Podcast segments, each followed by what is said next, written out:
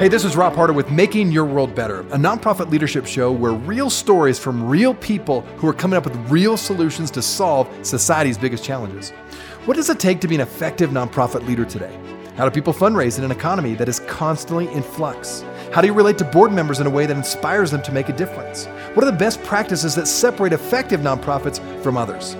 It is my hope that through these episodes, people can learn not only what it takes to be an effective nonprofit organization, but to hear real stories from real leaders who are successfully making a positive impact in their communities. We hope you enjoy this series as together we hear how they're making their world better.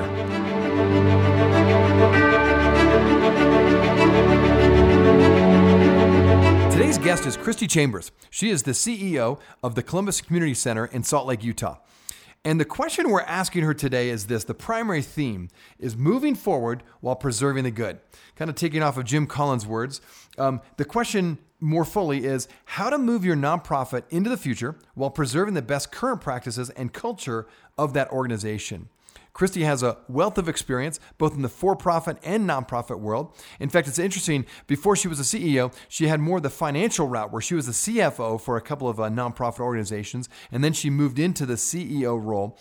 So she's currently at the Columbus Community Center. She was also at the 4th Street Clinic. So if you're from Utah or the Salt Lake area, you've heard of the 4th Street Clinic, a fantastic organization. And what she's going to talk about again is how she's sought to integrate and support and encourage the best parts of her organization while still moving that organization into the future. She's got a lot of good experience. I think you're going to really enjoy hearing her take on things and how she approaches leadership situations. Enjoy today's show.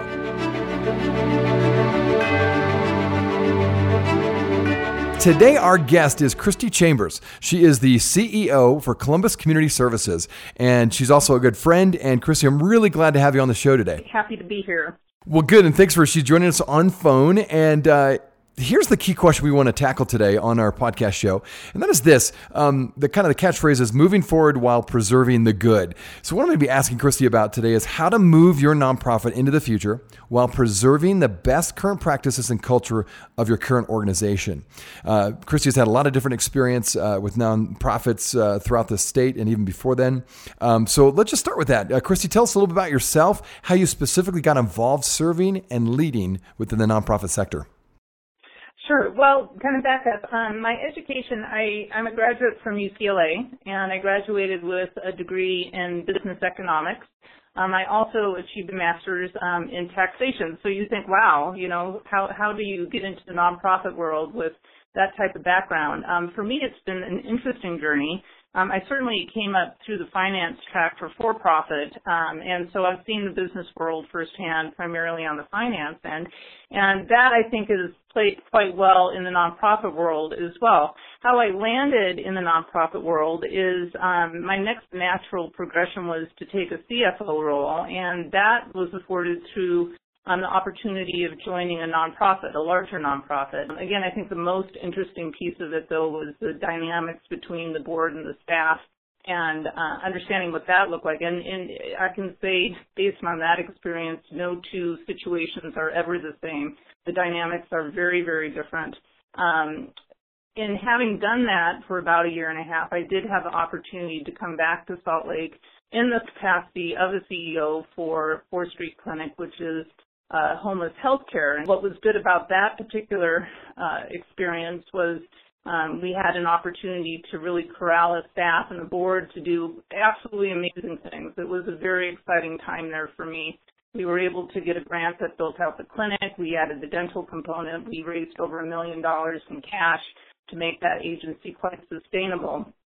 And for me, it was a thrill to be able to contribute back to the community on that end. We also had to advocate in the state for Medicaid expansion, so had to go up to the Hill on several occasions to support insurance for people who fell below the 100% poverty level. So that gave me really quite a broad understanding, I think, of the CEO role. I had the opportunity to consult after that, and then landed in my current position where I've been for the last year and a half plus for an even larger organization that supports people with disabilities both in their residential setting and then provides not only work opportunities but vocational training to individuals with disabilities so that they can integrate and be a part of our community on a level that really is, I think, unforeseen in the history of this country. So very excited to be a part of this, very excited to be able to serve my community in the nonprofit realm, and I'm passionate about it, and I see myself doing this for a long time to come.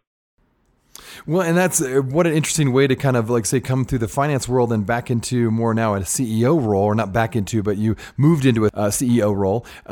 So talk about a little bit the Columbus Community Services and what is the mission? How has it changed over the years? And even you coming in the last year and a half, what are you seeing as some of the challenges to continue to move that nonprofit forward? Sure. Well, Columbus has been around for 48 years, and we really grew up along the disability movement. Our current mission, and it's changed just recently, is transforming lives of individuals with disabilities through employment, training, day programs, and housing since 1968. So, again, we've been doing this for quite some time. What I found very interesting stepping into this is having a mature organization that, you know, basically over the course of the years has become quite prominent in the community. Interestingly, though, in this particular nonprofit, we were part of the school district up until January of 2015, and then we spun off into a much larger nonprofit. So Columbus Community Center is about a $9 million nonprofit, which is large for Utah in particular. As far as it's changing over the years, again, this was started by parents who wanted something more for their children. And if you think back 50 years and what that looked like for people with disabilities, many of them you didn't really see. They were cared for by the families, sometimes not taken out in public. You certainly didn't see them in the workforce. You certainly didn't see them in the schools. So these parents got together and decided that they wanted something more, and they were quite pioneering in their efforts in being able to pass not only state legislation but also national legislation, which led to the AEA, which of course now is just part and parcel to how we operate here in the United States, as well as providing fair and equal education opportunities for individuals with disabilities. So, of course, now I look at my daughter, and she's peer tutoring for special needs kids in her school, and they are becoming more and more a part of the fabric and culture of our education system, and also deserving of an equal education opportunity. So Columbus, you know, pretty much grew up along that. Where we found also an interesting place is in the vocational training, and similar to the other initiatives that came about through the disability movement, one of which, too, was people with disabilities should be employed and employed in meaningful jobs, and there should be a dignity through work. So Columbus adopted a tagline as being the entrepreneurs of the human spirit, and what that's translated into in our particular setting is we have 6 different lines of business. So we do shred. And we employ specifically people with disabilities, and some even with more severe disabilities that wouldn't be employed otherwise. We do custodial and grounds maintenance. We have a manufacturing warehouse where we skip food that goes into the food pantries across the state.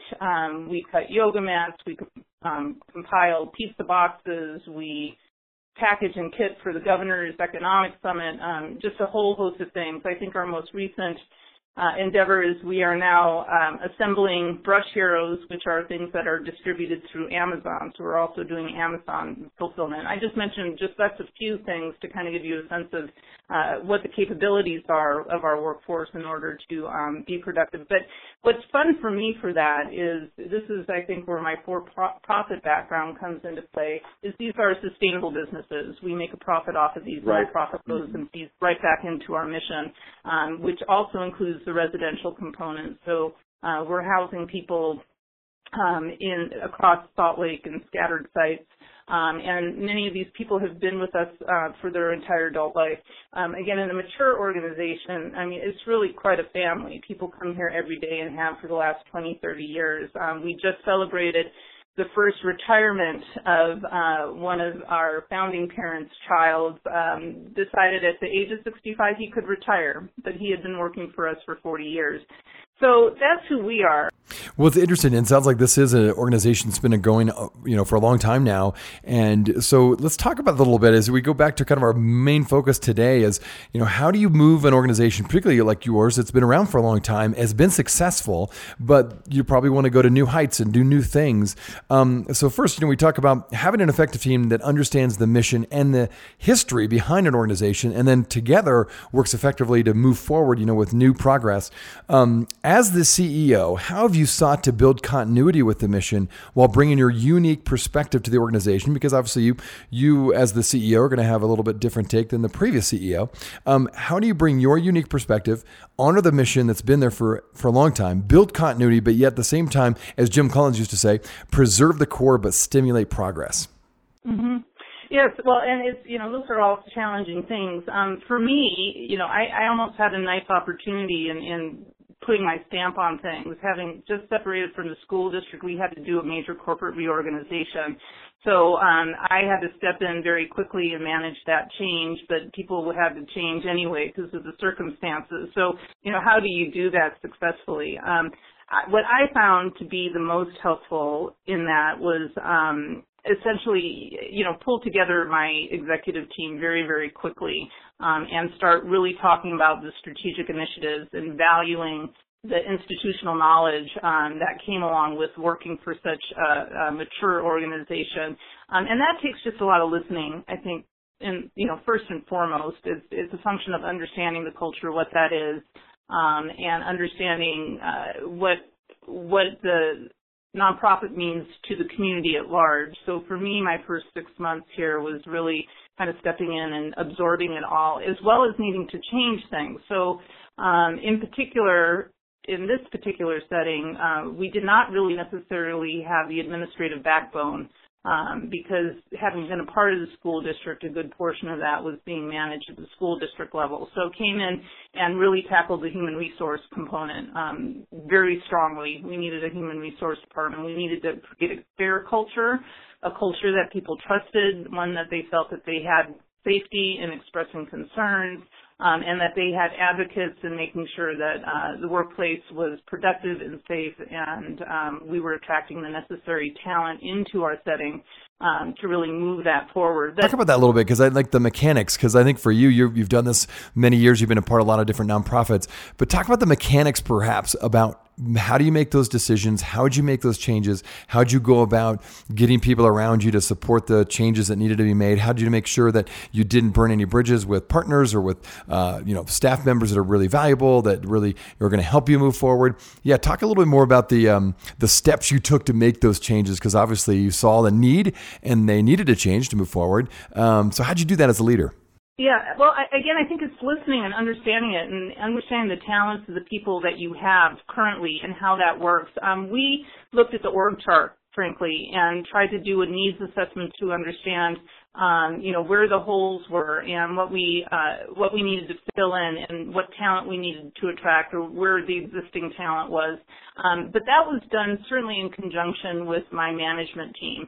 And so getting that input, not being the final decision maker on that, in many ways, some of this had to be done by consensus because I'm new to the organization. They've got a lot of knowledge and history with this. We had facilitators come in and help us, do several exercises as to what the new organization should be like. Drawing that out and demonstrating it on paper, too, I think was very helpful in doing kind of processes and understanding how the different processes worked and where process efficiencies would be. I will say, for me, I was lucky I inherited some really talented people, so putting their talents to good use was not a difficult thing, and, frankly, I still rely on that. So I think when you step into a larger organization where you have people who know their job more intimately than you ever possibly could, it's a function of delegation and orchestration. Of understanding how to put all of these pieces together in a cohesive way. I think from a leadership standpoint, I've always been a service-driven leader. How can I best support you in your job to make this work as best it can be for the organization.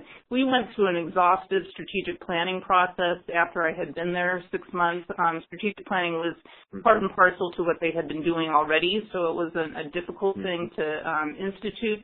But we spent 3 months with the executive management team really understanding what that would look like. And the strategic initiatives were primarily around culture and retention of our staff and how do we keep good people and move them forward.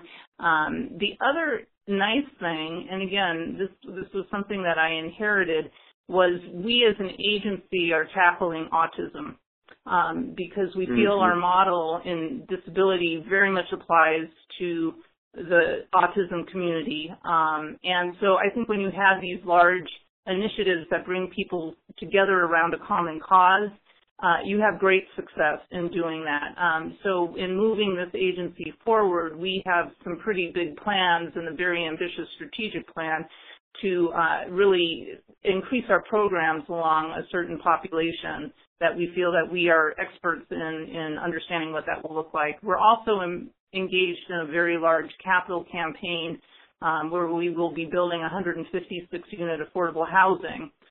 So, again, people rallying around these common purposes really can go a long way in building your team and moving them forward.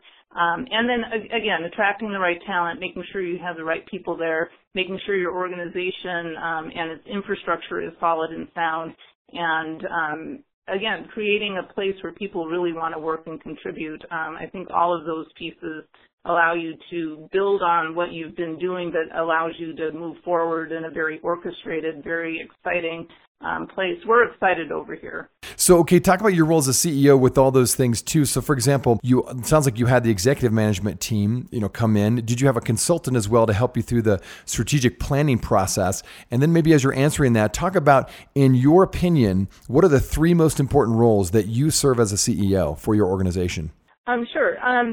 For us, what was so nice, and again, I feel really quite fortunate, I landed on a gentleman who had retired. He had been the prior COO for UTA, was instrumental in getting the track systems in place, had done several startup companies, and as he was entering his retirement, he really wanted to give back to the community.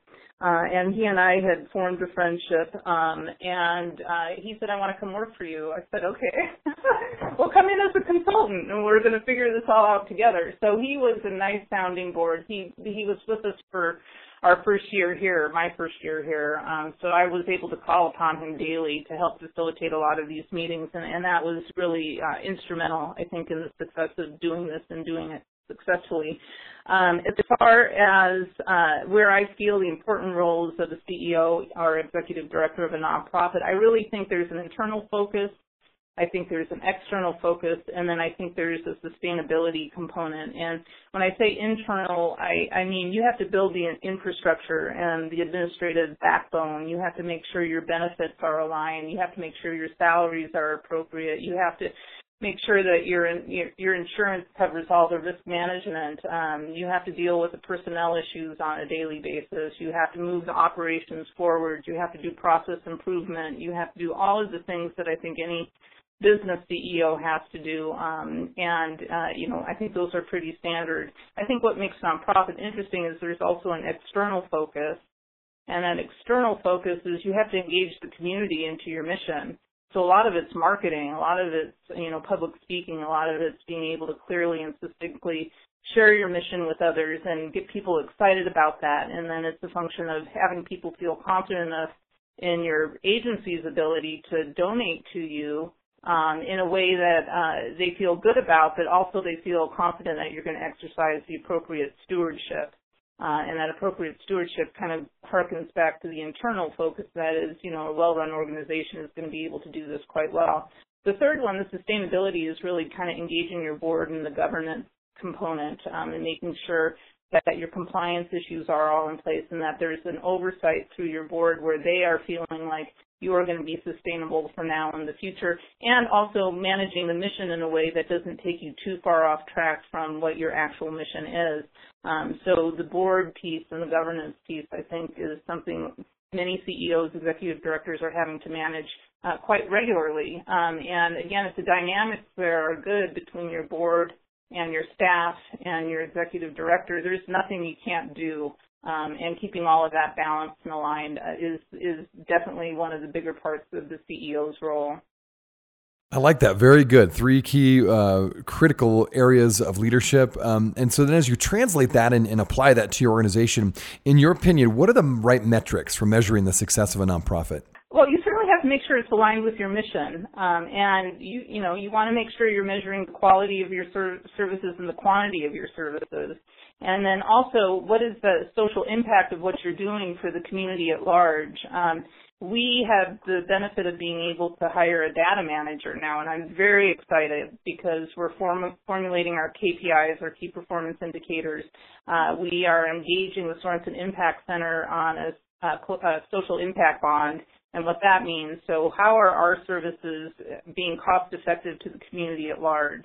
You hear a lot about pay for success and the like, so we're exploring that as well. But putting the numbers and the data around this are really critical.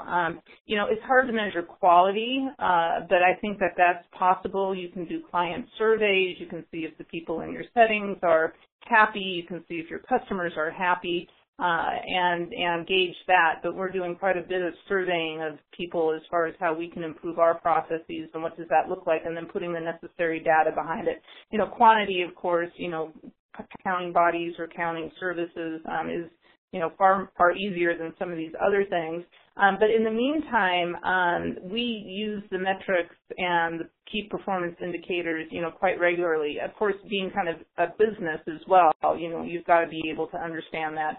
And certainly using your financial statements as a means to gauge your success has always been kind of my forte anyway. So I rely very heavily on that as well. And then you do have grant requirements that force you into gathering that data, and you have to perform for the grants that you're getting. So we're always forced into that. Or if you're a large government-funded agencies, as healthcare is, those metrics are already forced upon you in order to get your base funding. So in many ways, I always found that those nonprofits that were seeking large government grant funding, we're doing a great job of tracking those performance indicators, and that's just by virtue of necessity. So there's quite a few different scenarios that I think different agencies can be adopting. Excellent. Well, that's very, very helpful. And then, when we think about nonprofits in general with their leadership culture, you've talked about how you have some millennials that you're attracting, for example, and obviously you came into an organization that's had a lot of history, and yet you're trying to move it forward. You're trying to, improve certain areas of your services. What's kind of your take of seeing all the nonprofits you've been a part of, plus you're on the UNA board, we're on that together, so you see a lot of different nonprofits across the state. Do you think, in your opinion, that nonprofits need a major overhaul of their leadership culture, or do you find that most just need to, tweak a few things here and there? Give some examples, in your opinion, of what most nonprofits need to do. Oh, I think nonprofit leaders are extraordinary because, again, we're balancing so many things. We have to be so many different things in so many different settings. There's a marketing component to it. There's an administrative component to it. There's a visionary component to it. There's a pragmatic component to it. So I think that managing a nonprofit is far harder than really managing a business because you have to bring in many, many different skills in order to do it successfully. We have lumpy revenue streams. There's, a lot of nonprofits, there's not a consistent expectation as to what your year is going to look like based on services provided. As a matter of fact, in many situations, the more services provided, the more scarcity you have of resources because you're fulfilling a mission and, maybe don't have a guaranteed revenue stream of what that looks like. So I just think nonprofit leaders in these nonprofits are amazing, and I think they can translate very well into any setting because they've had this whole variety of skills that they've needed to master along the way. I do see, though, I think as funders get more sophisticated and need for data and need for outcomes, we're certainly hearing a lot about that in, collective impact or in these pay-for-success models where you're really being forced by banks and other for-profit businesses to prove your worth. I think there probably needs to be a little bit more need for data management in your own setting and developing systems that allow you to give the answers to a lot of the questions that are being posed. And then we are all being forced into being a little bit more business-minded. And I think that's an area I think a lot of nonprofit leaders, well, especially in social services, come up through me, maybe more of a humanitarian background, and, you know, being able to inspire and lead and promote causes and be voices for people and advocate on behalf of underserved populations. You know, that's maybe more the social services sector. And so you have a lot of people with, you know, degrees in social work and the like who gravitate very naturally to the nonprofit sector. So I think it's the rounding out of those skills. I think generalists do better as leaders of nonprofits. Again, people who kind of look at the whole entire picture and provide many different skills and then understand how to delegate and manage people. But then again, I will put a caveat on that. I've been affiliated with much larger nonprofits, so I've had those resources at my disposal. I think smaller nonprofits, again, you have to wear many, many, many different hats. You have to be able to write a grant. You have to be able to go out and do your public speaking. You have to be able to manage the financial statements.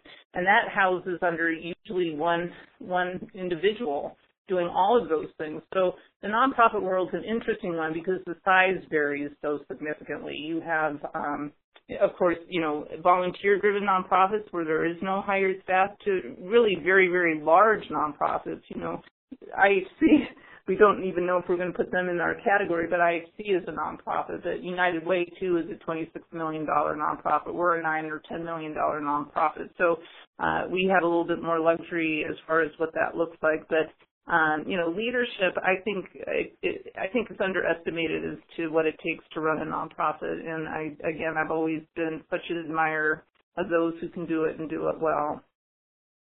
Well said, and I couldn't agree with you more. I think it's such a leadership-intensive organization because so much of what we do is based on volunteers, and you said it well. I particularly think with smaller nonprofits, the CEO/executive director wears so many hats. You know, you have to be good at so many different things, and if you want to grow an organization, you have to eventually find people that can take over those roles, then you hand them off, and so it is. I think it's a very leadership-intensive and challenging place to serve, but it's so rewarding. You said it earlier with your work. I feel the same with my work. Nonprofit work can be so rewarding and it's all worth it. But there's some leadership challenges that I think some people who have not been involved with nonprofits don't always realize. Well, this has been wonderful. I think it's fun to hear more about what you do. Great insights. Obviously, you've done a lot of different things, you know, both nationally and, of course, regionally.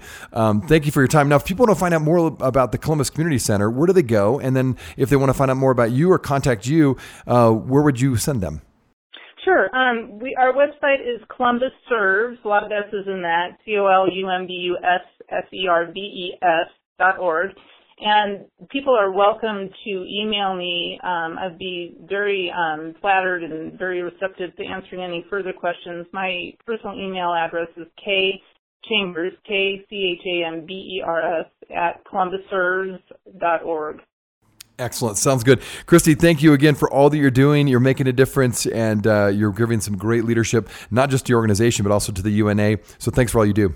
Yeah, thanks, Rob. I appreciate the opportunity. Absolutely. Thanks again for your time. I wanted to let you know that we are on iTunes. If you are wondering how to find out where we are, check us out on iTunes by typing Nonprofit Leadership Podcast or Rob Harder, and this podcast should show up. We also encourage you, when you go on iTunes, let us know what you think. Give us a review. Give us a rating. We would love to hear what you think of this podcast, and your feedback will help us expand this podcast to get it out to as many people as we can. You can also go online to listen to this podcast, either nonprofitleadershippodcast.org or my website, robharder.com. Thanks again for listening, and until next time, keep making your world better.